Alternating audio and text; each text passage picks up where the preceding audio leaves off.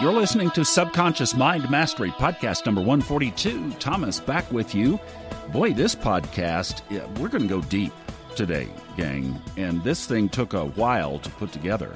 This is a listener request from my good buddy Dave down in Jacksonville, Florida, who asked for this in the Subconscious Mind Mastery Podcast Listeners Facebook group. And that would be a great reason for you to pop over to Facebook and join that group. Ask to join, and I'll put you in there and we can exchange like this. So thank you, Dave, for this request, first of all. And what he was requesting is if we would discuss a particular technique that he had found in an article by a guy by the name of Neville Goddard.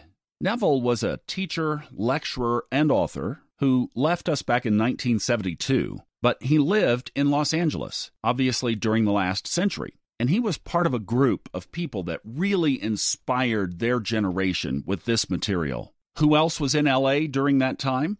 Dr. Joseph Murphy. You know what he wrote, The Power of the Subconscious Mind, right? And you know who else was out there? I don't know if they ran together, but they were certainly there at the same time, was Paramahansa Yogananda, the man who basically brought yoga to the United States. And what caught my attention is how they both passed.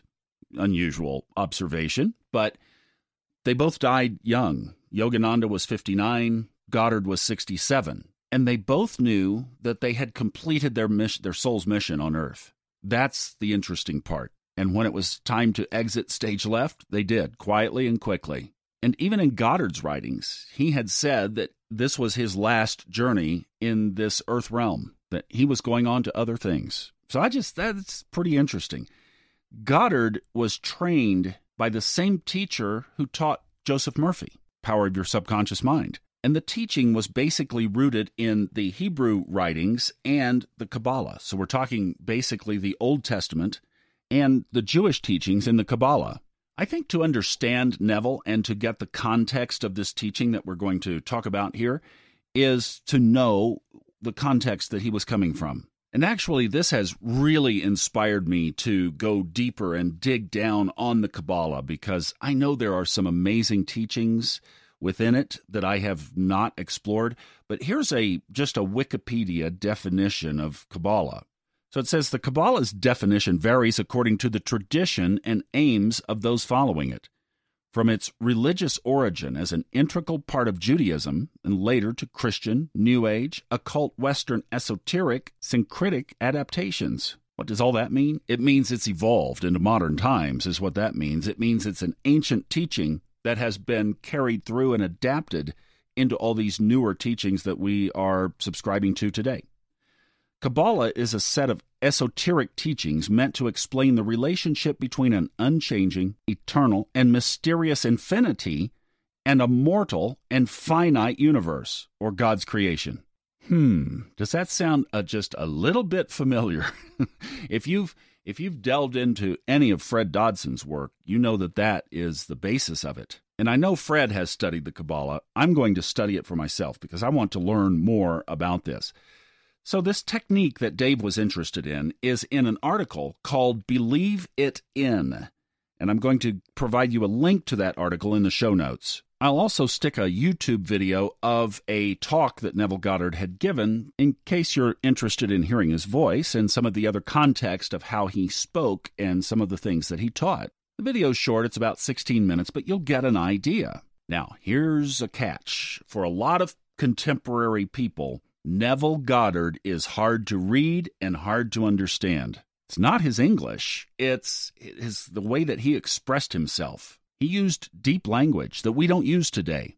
Wayne Dyer, I was listening to an audiobook of his a couple of years ago while I was skiing. That's how I remember I definitely was listening to it, but I think it was from an audiobook where he mentioned that his kids would read Neville and then come back to Wayne Dyer asking him to explain what they had read because they just didn't understand the lingo. That's not going to affect us today, obviously, but if you go back and start to read Neville, just get ready. You're going to have to go slow. It's not a quick read. But here's the believe it in technique, and I'm going to quote from this article and then we'll unpack this. He says, To say, I'm going to be rich will not make it happen. He says, You must believe riches in by claiming within yourself, I am rich. You must believe in the present tense because the active creative power that you are is God. He is your awareness, and God alone acts and is. We're going to come back to that concept in, here in just a second. But he goes on to say, His name, God's name, forever and ever is I am. Therefore, he, God, can't say, I will be rich or I was rich, but I am rich. Claim what you want to be aware of here and now, and although your reasonable mind denies it and your senses deny it, if you will assume it with feeling, your inward activity, established and perpetuated, will objectify, and I'm going to say that's, see, there's part of the terminology. He says will objectify itself in the outer world. It would be easier for us to say will create itself in the outside world or will manifest itself in the outside world. So he's saying if you will assume it with feeling, your inward activity, or that which you are thinking, feeling, and expressing, will manifest itself in the outside world, which is nothing more than your imaginal activity manifested. Neville was big on the imagination of that generation, especially of that pack of people running around in Los Angeles in the last century, was one of the big advocates of what we imagine in our mind is what we can create in our world. Now, a couple of things. I just want to back up. Neville's teaching was based on the Bible, basically, on Scripture. He was mostly trained in the Old Testament, if you will, but he incorporated all of it into his teaching and writings. So you get that perspective. And in fact, generationally, these these are some of the interesting points. When he talks about God in the he pronoun, I mean that was because nobody back in that day would ever have spoken of God in a feminine context. If you want to explore this, and I know a lot of people still proclaim God in the male pronoun. My purpose of this is just to prick you a little bit to explore both sides of the presence of source it's a male and female presence. And if you really want to challenge this or explore this on a different level, if you know any autistic kids that have somewhat been brought up in a spiritual environment, ask them how they perceive God. I've known of several who will proclaim God in the feminine context. That's not the purpose of this talk, but I just, as I went through this, I thought, ah, that's so interesting. You know, that he based his material on the scriptures that generationally this is 70, 60, 50 year old material. And that just jumps out at me. I mean, we're in a shift. If you guys don't know this is happening, then you better wake up because we are shifting from a Piscean dominant age that has been in place for several hundred years into an Aquarian age. And you know what's coming with that? More feminine power. I, for just my own reasons, don't go to many movies hardly any. and I don't watch the Oscars, but it happened to be on at a place where I was last night. I'm recording this the day after the 2018 Oscars. And the lady who won Best Actress, I saw her set her trophy down on the stage, and she had all the women stand up who had been nominated for that award. And in essence, she just put her arms around everybody. I think this is what was happening. I didn't, sound wasn't up, but you kind of fill in the gaps that she was embracing all of their collective contribution and their talents. And she was saying, in the context of the Harvey Weinstein thing and everything else, look, we are here. This is us. We are powerful. And guys, I'm talking to you now. If you get in the way of this, you're going to get rolled over like a steam engine. Your best study is how you can roll with this new wave and the quicker you can get out of the paradigm of the 1970s, I'm telling you, that's over and done energetically. So, best to get on board. I regress again, I apologize. I want to read one other section from the Believe It In article. Again, quoting Goddard I say to everyone, the whole vast world is now in your human imagination, and you can bring any desire out of it by believing it into being. First, you must know what you want. Then, create an image that fulfills that. Would your friends know and talk about it? Imagine that they are with you now discussing your fulfilled desire. You could be at a cocktail or dinner party that is being given in your honor. or maybe it's just a little get together over tea. Create a scene in your mind's eye and believe its reality in. That invisible state, and that's what he's saying there is obviously your imagination, will produce the objective state, that's the reality, that you desire.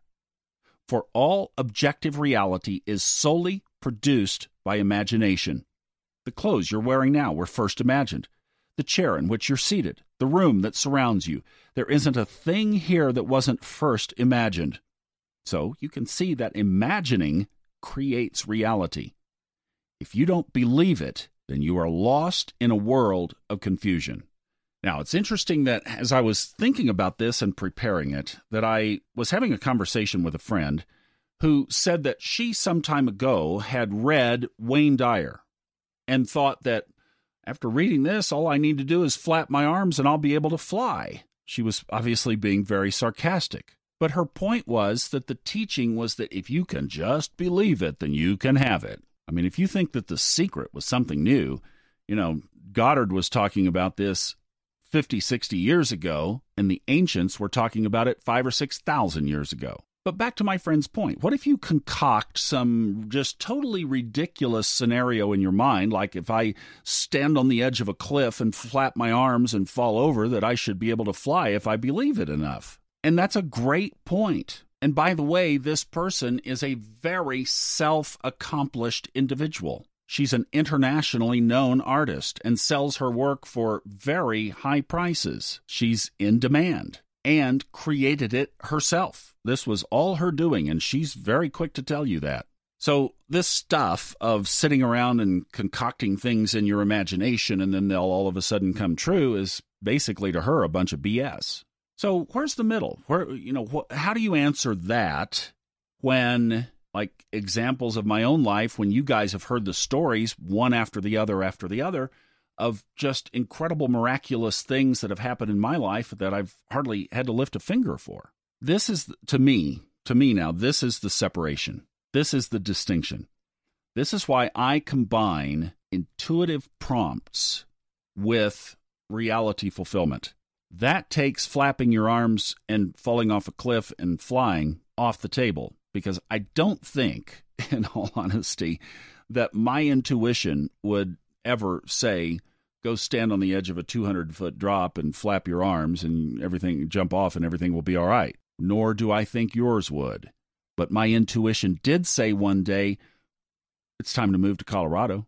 That was pretty radical. I had it going in downtown Dallas friends were there, contacts were there, et cetera, et cetera, you know, and then all of a sudden this guy packs his Jeep and whoosh, out of town that fast. In fact, I've stayed here because of those same intuitive prompts. In fact, I think it's safe to say that across the whole slate of my life, there isn't anything that hasn't either been inspired by intuition or at least resonated with, sounding boarded with, just checking in with intuition. Are we still all right here? Whatever area that is just checking in. Is this still the right path? So I think what the best approach to this is that we create in our imagination absolutely. And in fact, this has always just been with me.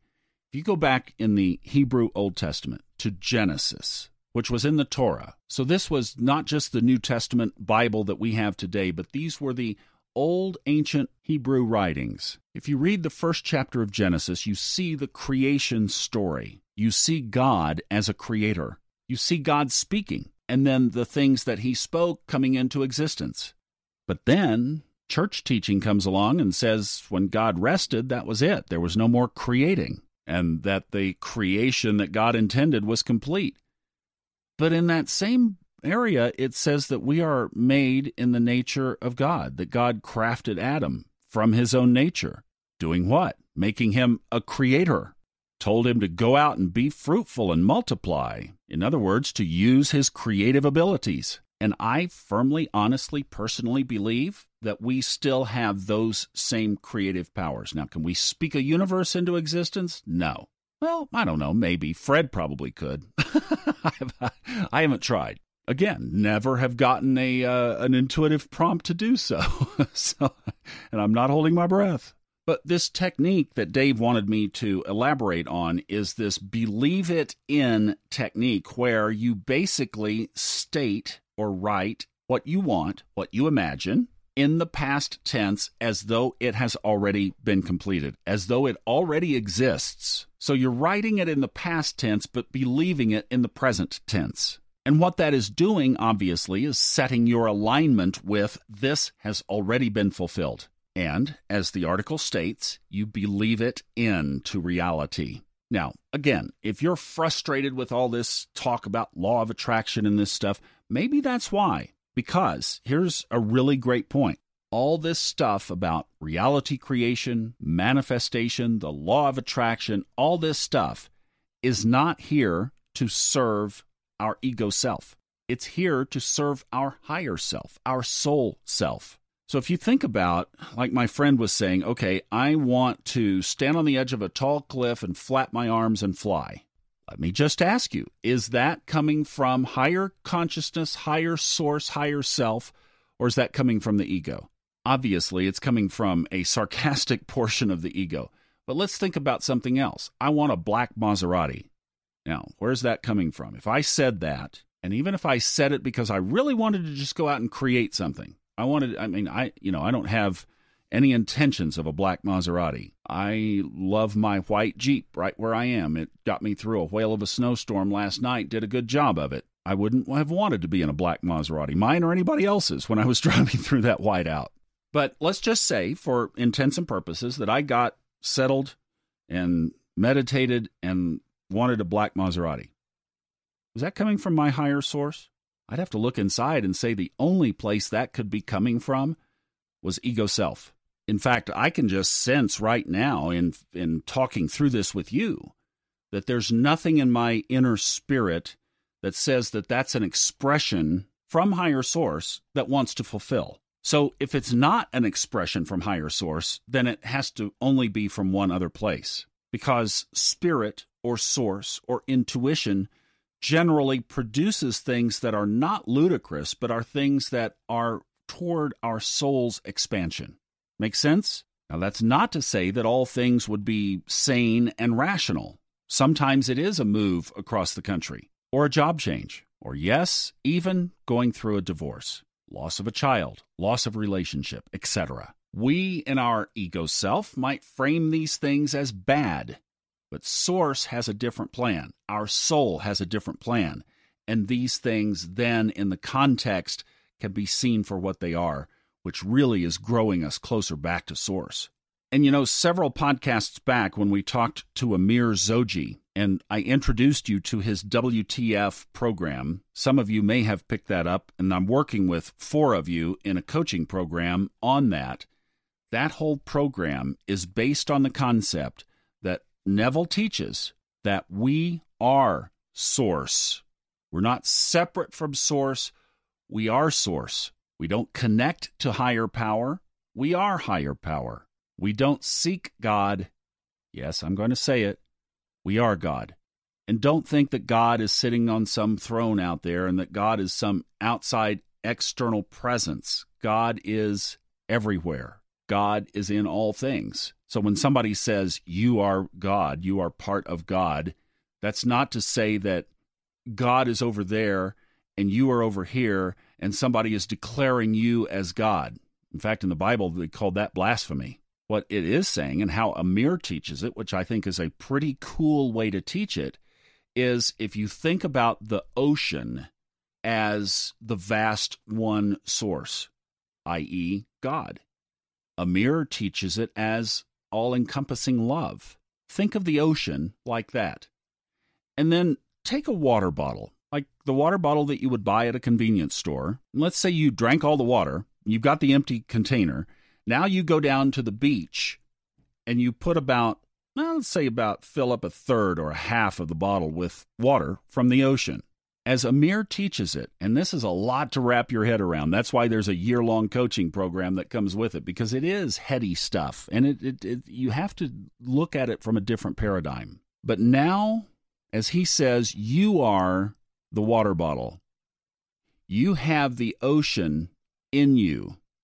You are not the ocean, but you have the ocean in you. And that's about the best way that we can wrap our little finite duality based selves around an infinite concept.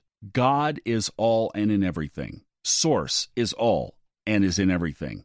And we, in this earth creation, have that source in us. Are we the source inclusive? No. Do we have the source in us? Yes. How do we react to the source?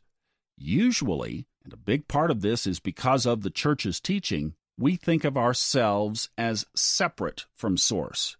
That's why we pray to a God out there. We seek higher source. We seek divine guidance as though it was outside of ourselves, like we have to lob a prayer up into the heavens and hope that it gets answered. Or we seek somebody's opinion who we might think is a spiritual person because we want a spiritual answer or a spiritual look on things. But that's all coming from the perspective that it's out there or separate from ourselves. This teaching is saying that when you get the idea that you have source in you, that you are not separated from it, and that you can connect to that source as though you were that source, or at least how the Bible teaches that God and Son of God, I and the Father are one. In fact, that's an interesting statement right there. I, Jesus said, I and the Father are one. Jesus claimed to be the Son of God. In other words, the water bottle, a different vessel with the source in it. And when you connect to that manifesting law of attraction and all of this stuff takes on a whole different meaning because you operate as though you are source. A vessel, one with source. Whew. I know this is a lot to grasp. I was thinking as I was making my notes on this, this is how Fred operates. He got it and writes about it in all of his books. He states it a lot more simply. It's just like he says you've got to plug into source and then you get everything you want. Amir has a different way of teaching it. It's more heady, it's more deep, it's uh, more angles to it. Fred just stripped it down to its base elements. Like there is a source, you are connected to that source, that source is in you, and when you plug into that and start using it in your life, miraculous things start to happen. And by the way, that is completely non denominational. I mean, there are no religious or cultural boundaries around that whatsoever. That applies to any person walking the face of the earth. No church or no organized religious group has any lock on that. In that sense, you could say we are all created in the image of God. I'm going to break this podcast here. There is a lot more to talk about on this topic. So we're going to do that in number 143. And I'm going to record that now so that you have the benefit of listening to it together with this one. So I will see you for the completion of this topic in podcast 143. I'm Thomas Miller. Enjoy the journey. The opinions on this podcast are those of the host, based on personal experience only, and are not intended as medical or psychological advice. If you are experiencing symptoms that require professional treatment, please contact a licensed medical practitioner.